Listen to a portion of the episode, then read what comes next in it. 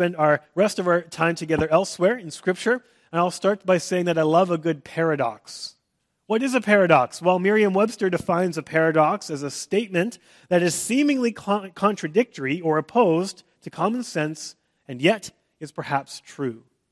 Things that they seem to conflict with one another, these ideas, but could they both be true? I have a favorite paradox. In fact, here I've got a picture. Show my picture. There you go. It's my favorite paradox. You just uh, people are slowly getting it. This took a little while. I refuse to explain it because then it's less funny. Okay, there you go. My favorite paradox. All right, I was really looking forward to that joke today. It's all downhill from here. Now, the story of the ascension of Jesus in Acts chapter 1, which is where our home base will be this morning, can be told through three paradoxes. Paradoxes? Paradoxi? I think it's paradoxes. Three of them. And these statements and the lessons that we learn from them might look at first glance to be opposed or contradictory to each other, but in the end, they will prove absolutely true. And they will also help us set the stage for the rest of the book of Acts, because today, as we learn from the ascension, it is going to usher us into this new sermon series. And from now until summer, we're going to explore some of the many incredible stories in the book of Acts. And so this is going to start us off in Acts 1 verse 1. I'll read it for you. You can follow along in your own Bibles. It will also be on the screen. In the first book, O Theophilus, I have dealt with all that Jesus began to do and teach until the day when he was taken up, after he had given commands through the Holy Spirit to the apostles whom he had chosen.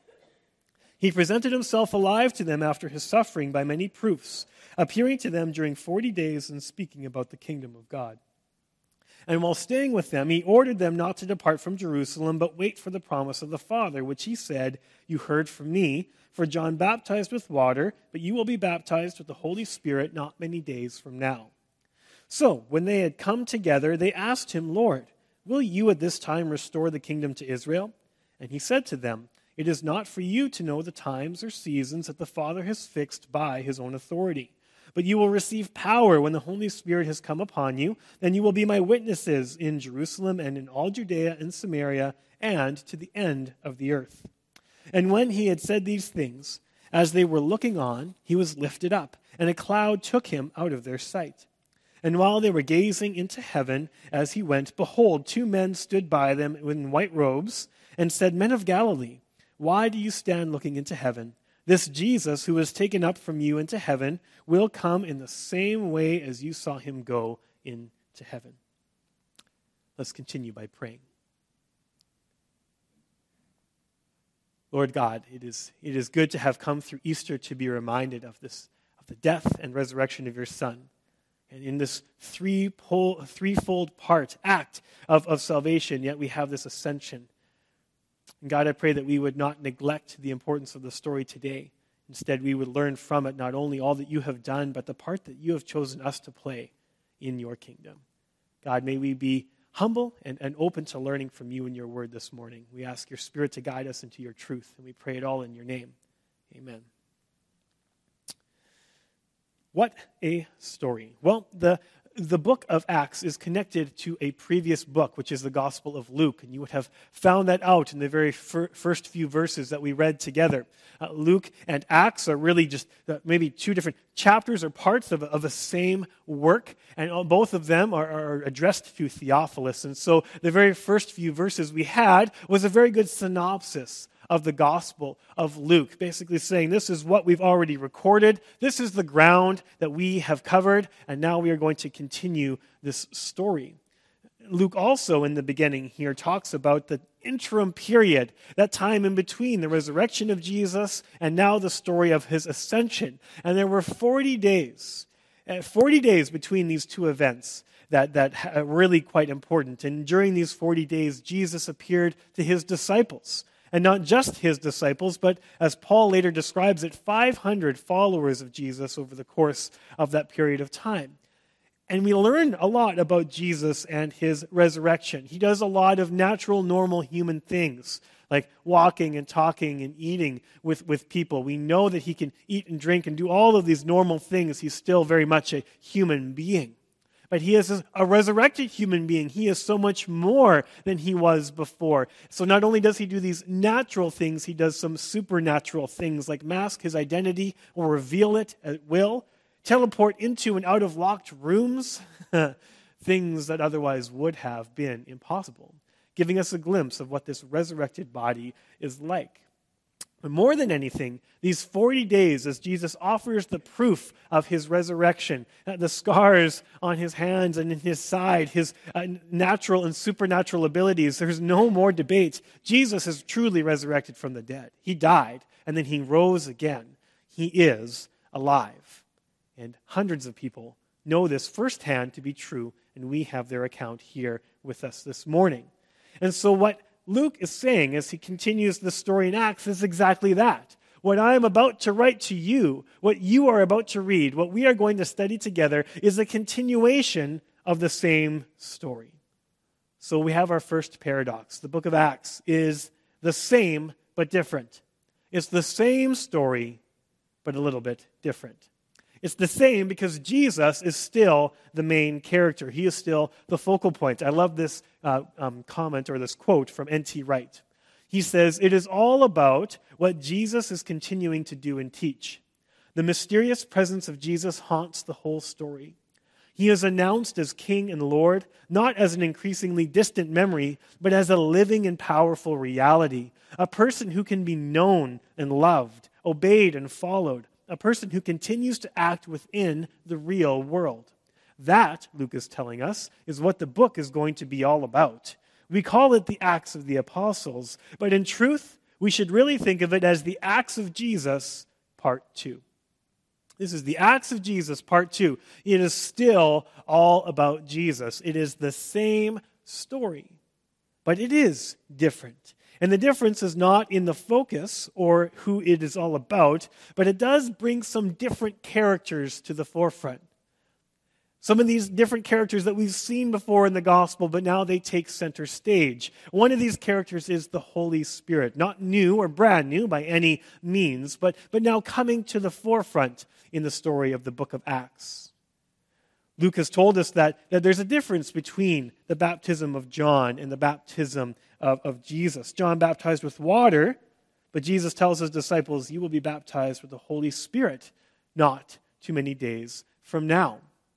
John the Baptist was the one who was sent by God to prepare the way for Jesus, to prepare the people's hearts and souls to receive the Messiah, even the Son of God.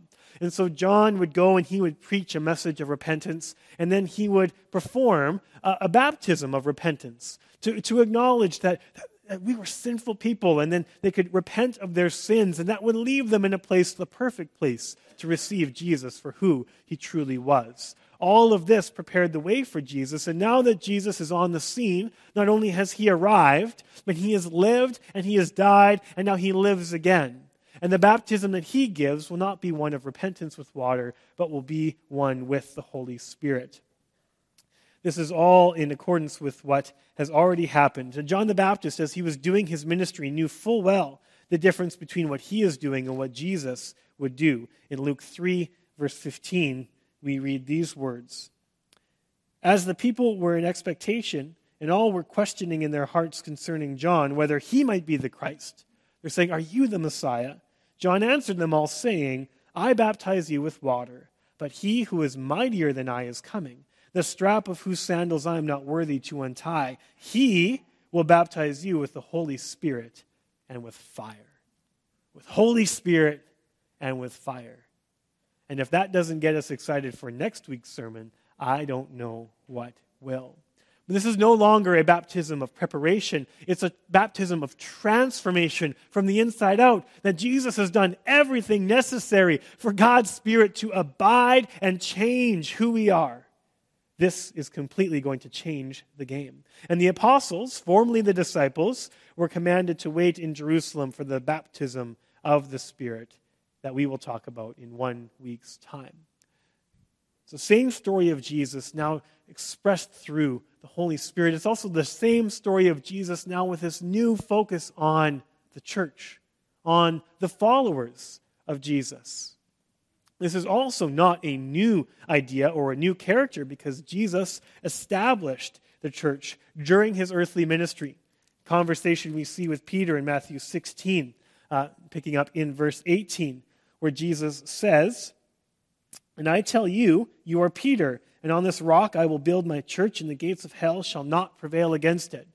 I don't bring this up to, to get into all the, the quandary or the discussion of what Jesus meant for Peter in particular, but to say that Jesus established his church. He established those who would follow after him. He, he built it, he started it, and now in Acts we are seeing this continuation of the story of Jesus through the experience and through the responsibility of the church because Jesus, Jesus has chosen to work through the church, through his people, to reach the world.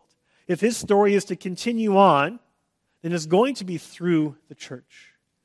So the book of Acts tells us that this is all about Jesus still, but it's about Jesus working through the church by the power of the Holy Spirit. It's the same story, but different. Now, I love, to read for a long time, and I still remember as a, as a child, you'd read these books, and then you start to read some, some, some short stories, and then some stories, and then novels, and then the novels would get more complex. When I was younger, every, every story you would read would have one main character, and you'd follow him from the beginning to end, and the story was over. And then, as, as the complexity of these stories grows, and one thing that the authors love to do is they will give you multiple different perspectives. And so you'll, you'll follow this character for a while, and then they'll put that storyline on hold to follow this character, and then you go back and forth, and eventually you reach this culmination. And again, one of my favorite stories is The Lord of the Rings. And when the Fellowship of the Ring is broken, then Tolkien will, will tell the rest of the story through the different experiences of the hobbits. Well, how are Sam and Frodo doing in Mordor? Well, how is, is Perry doing in Gondor? And has Merry learned to ride a horse with the riders in Rohan? And we, we jump back and forth from all of these perspectives. It's the same story.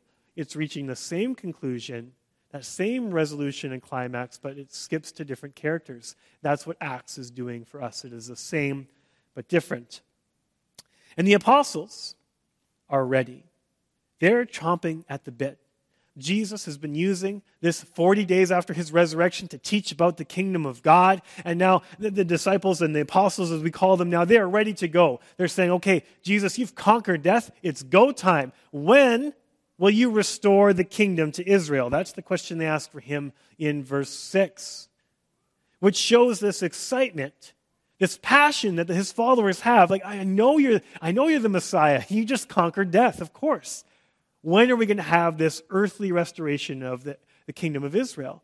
And so as much as the apostles have learned about jesus there's still more for them to unpack because jesus is still going to do greater things than just an earthly restoration of the kingdom of israel. But as much as the disciples are still a little bit off jesus does not say no to their question. He says, Not yet. He said to them, It is not for you to know times or seasons that the Father has fixed by his own authority. So, will the kingdom be restored? Yes. When will it be restored? None of your business. That's what Jesus says. And so I, I, I, like to picture these giddy apostles ready to go. Let's go. Let's, let's get this kingdom. Let's, let's get the show on the road. Let's do it they're almost sitting in the back seat of a car asking Jesus, Are we there yet? He's like, Not yet. And I like that picture. I'm actually really excited this summer. We're going to be going on a road trip in early July out to Alberta to visit Karen's family, and her a whole family is going to be there. Uh, her, her sister and brother in law coming up from Phoenix, and her brother and sister in law and family are coming from Australia. We haven't seen them for four years. We're really pumped to see them this summer. I'm not as excited for the road trip, though, because my kids are going to constantly ask me, Are we there yet? And I'm going to give Karen the, the marching orders that she can only respond by quoting Jesus in verse 7. Are we there yet? It is not for you to know the times or seasons that the Father has fixed by his own authority. That's going to be the only appropriate response. We'll see how long our kids still ask that question, right? Are we there? So you can understand the excitement, the passion, the willingness to get going. And Jesus doesn't pump the brakes on that passion, but he says, We don't know the time. You still don't know the big picture. Will the kingdom be restored? Absolutely. But it's going to be even more than just the earthly kingdom of Israel. And you don't know when that will happen. And so, because we have this reality in front of us and this excitement and this passion, and we have an unanswered question of the future, we find ourselves in this second paradox The kingdom of God is already, but not yet. It is already here because when Jesus came to earth the first time, he brought with him, he established the kingdom of God. It's here today. It is a spiritual reality. We are in it. We are among it. God is at work drawing people to himself. He is saving lives and souls. The kingdom of God is growing. And when you trust in Jesus, you are a part of it. It is here. It's now. It's real. But still, we have this open question, the same open question that the apostles had many years before. When will this be complete? When will it be fulfilled forever? And while Jesus has established the kingdom, its ultimate true completion awaits his return, when he will come back in the same way that on that day of the ascension he left. We call this tension the Parousia, where we live in this church age of the already but not yet of the kingdom of God. It is a very important paradox for us to understand. But we are not waiting in this tension. We are not sitting on our hands in this paradox. We have been given a role to play. In the meantime, we have lots to do. So Jesus has told the disciples in verse 7, You don't know the time and the season of this complete fulfillment. But he says in verse 8, But you will receive power when the Holy Spirit has come upon you, and you will be my witnesses in Jerusalem and in Judea and Samaria and to the ends of the earth. You don't know when, but in the meantime, you are to go about my business. You are my witnesses. You will be empowered. You will be my messengers, and so that this kingdom of God, which still awaits my return, will grow day after day after day. They will be empowered by the Holy Spirit. Again, whetting our appetite for next week. But this empowerment of the Spirit is not just for the sake of power, it's for the sake of expanding the kingdom of God as witnesses of Jesus Christ. And so, what we have read is Luke's version of the Great Commission, which we often quote from Matthew. This is the Great Commission, and Jerusalem will be ground zero. This is where the, the, apostles gather and where they will stay until that day of Pentecost when the Holy Spirit comes, and then that will explode outward. And they will be my witnesses in Jerusalem. And then that will expand to Judea, which is the province around Jerusalem. And then that will go even to Samaria, which is, is important because Samaria is not just another province, it's a province of non Jewish people this message, this good news of Jesus that you are witnessing to, it's for everyone. And then how far should it go? Even to the ends of the earth. And the original language really wants us to, to imagine the farthest possible distance. The farthest possible distance. And I think it's quite neat.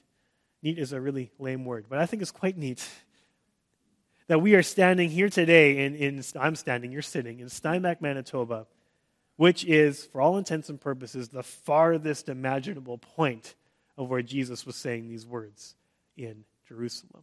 We are about as far away as possible. The, the good news has gone all across the world, and it continues to spread to this day. It's supposed to go everywhere. And his followers, the followers of Jesus, are the messengers. They are the witnesses, not just his apostles, but the task of the church that Jesus started, which means we are equipped and empowered as messengers today. I really appreciate how Paul, the Apostle Paul describes it in 2 Corinthians 5, verse 20, keeping this kingdom idea in mind.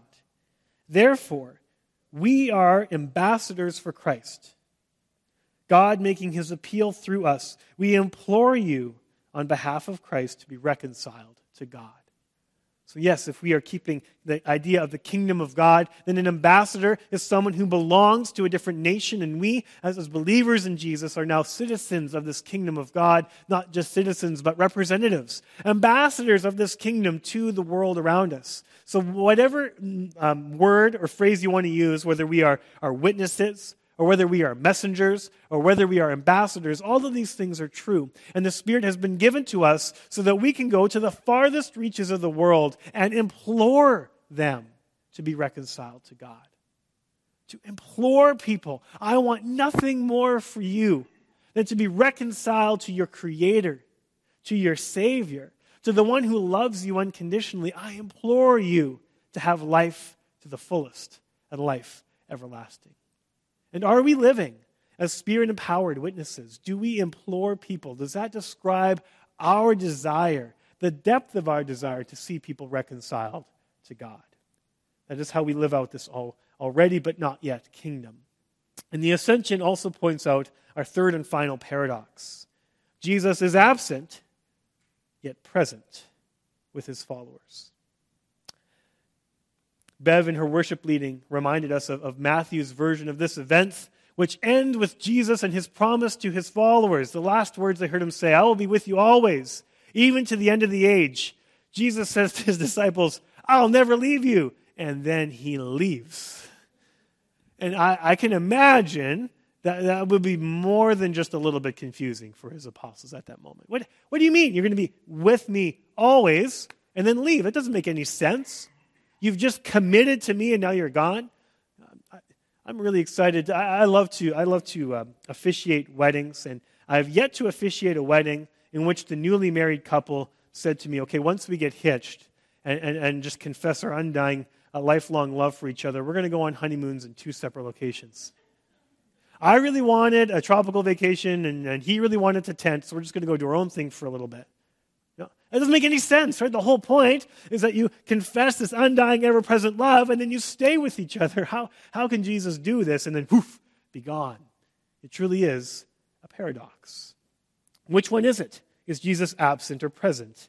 Well, the paradox requires it to be both. It is true that Jesus is bodily absent from us from this point forward. The disciples knew this. He was resurrected. They, they, they walked again, walked with him, learned from him, talked with him, touched his hands and his feet, and they, he was literally beside them, and then he was literally lifted up, received by a cloud, which represents the presence of God, and he was taken away into God's presence. He was bodily there, literally, and then he was bodily and literally gone. He was absent. So, in that way, Jesus is absent. But this absence was not an accident, it was actually purposeful and to our benefit a small group uh, and I were, were going through Jesus' farewell discourse in the Gospel of John, and I just wrapped that up the other day. We've really been um, appreciating learning from that. And, and, the Gospel of John captures for us this teaching of Jesus, uh, looking forward to that time in which he would be absent in body. He says this in, to his um, disciples in John 16, verse 7. Nevertheless, I tell you the truth. It is to your advantage that I go away. For if I do not go away, the Helper will not come to you. But if I go, I will send him to you. And when he comes, he will convict the world concerning sin and righteousness and judgment. Concerning sin, because they do not believe in me. Concerning righteousness, because I go to the Father and you will see me no longer. Concerning judgment, because the ruler of this world is judged. So Jesus says, I'm going to leave, but it will be better.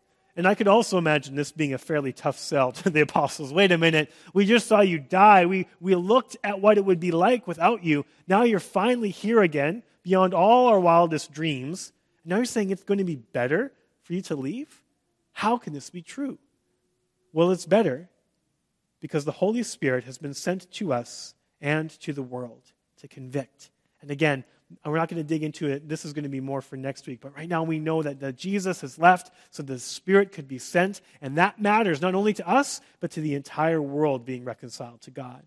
But even now, Jesus has not left us. Left us. He is absent in body, but he is ever present and active. He is seated at the right hand of God the Father, and he intercedes on our behalf. He intercedes on our behalf. And this is really borrowing language from uh, the letter to the Hebrews um, who was talking to a lot of believers, Jewish believers in Jesus, using a lot of high priestly language, especially in Hebrews 7, verse 23, where he writes The former priests were many in number because they were prevented by death by, from continuing in office. That was definitely a hard thing for them to do, to continue to be a priest after they died. But he, being Jesus Christ, holds his priesthood permanently because he continues forever. Consequently, he is able to save to the uttermost those who draw near to God through him, since he always lives to make intercession for them.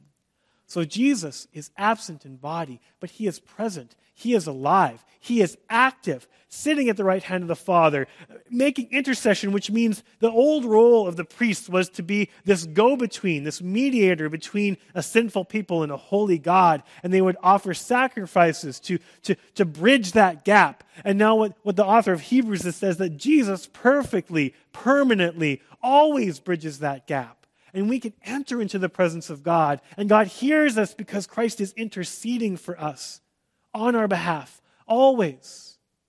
So that we may increase in our faith and people would be drawn to Him and would be saved to the ends of the earth from the uttermost. Jesus is gone, but He is not inactive. He is with us and He is acting on our behalf each and every day. And while Jesus is bodily absent, he is still very much present with his followers. The promise given in, in Matthew 28 20 that Jesus was, would be with them always was not just lip service. He didn't deceive them, it wasn't a lie. Jesus truly is with his followers until the end of the age, until his second coming. And the reason Jesus is present, or how he is present, is that he is with them through his Spirit which is why we can sing Sunday school songs about Jesus being in our heart. This is what it means to, to understand and experience the teaching in John 15, where Christ can abide in us and we can abide in him. He is with us, always. Not beside us, but within us in an incredibly personal way. And so the Holy Spirit is the Spirit of Christ. And I think to understand this paradox of Jesus being absent yet present is to have a good understanding of the Trinity, which we don't have time to get into into full detail. But what we have here is that God the Father has received God the Son to send God the Spirit. It is a cooperative saving work of God the Father, God the Son, and God the Spirit.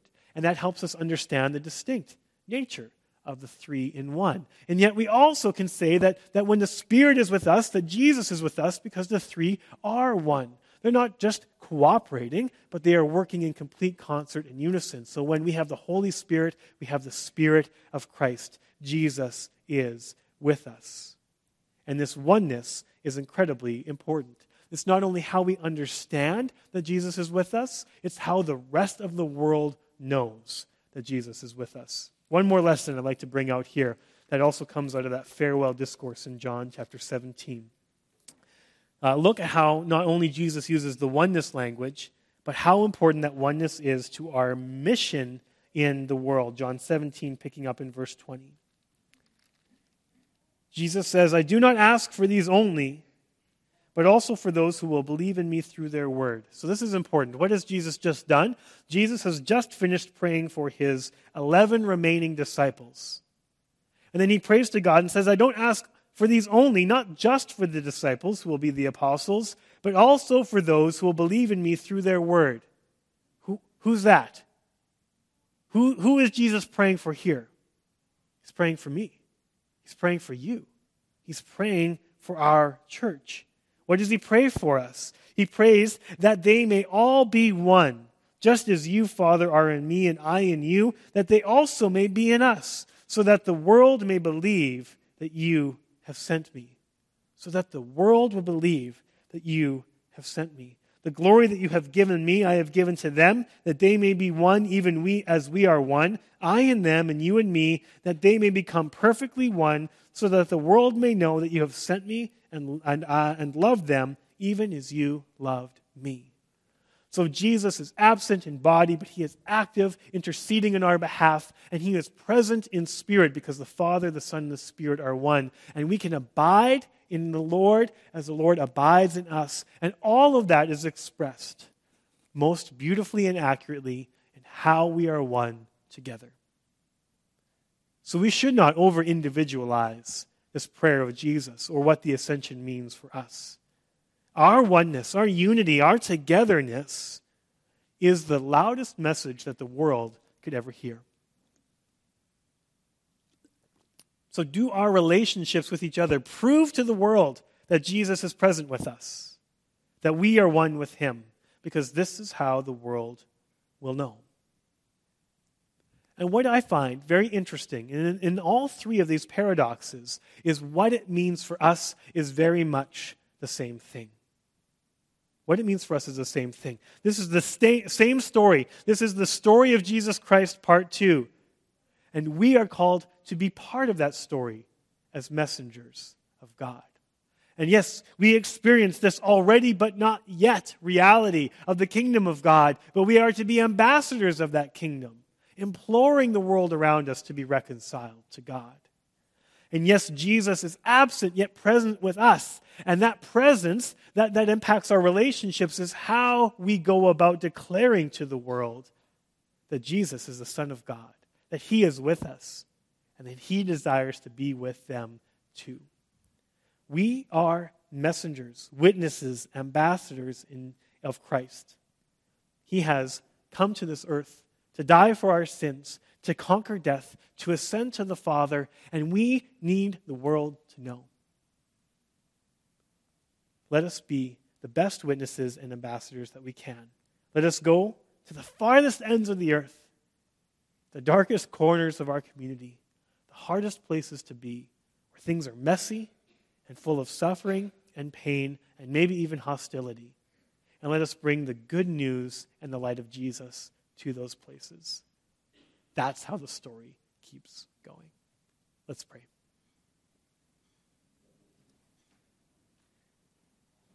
God, you are, you are good to us.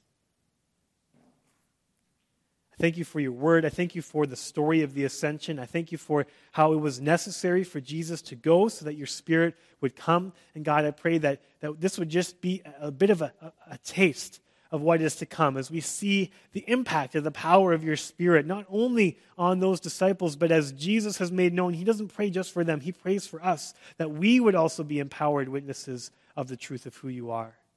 God, I pray for that empowerment. I pray for that courage. I pray for that clarity of thought and word that we would represent you well, not just in handing out tracts or, or, or having certain conversations, but that our togetherness would to declare to the watching world that you are alive and that you are among us. We pray this all in your name.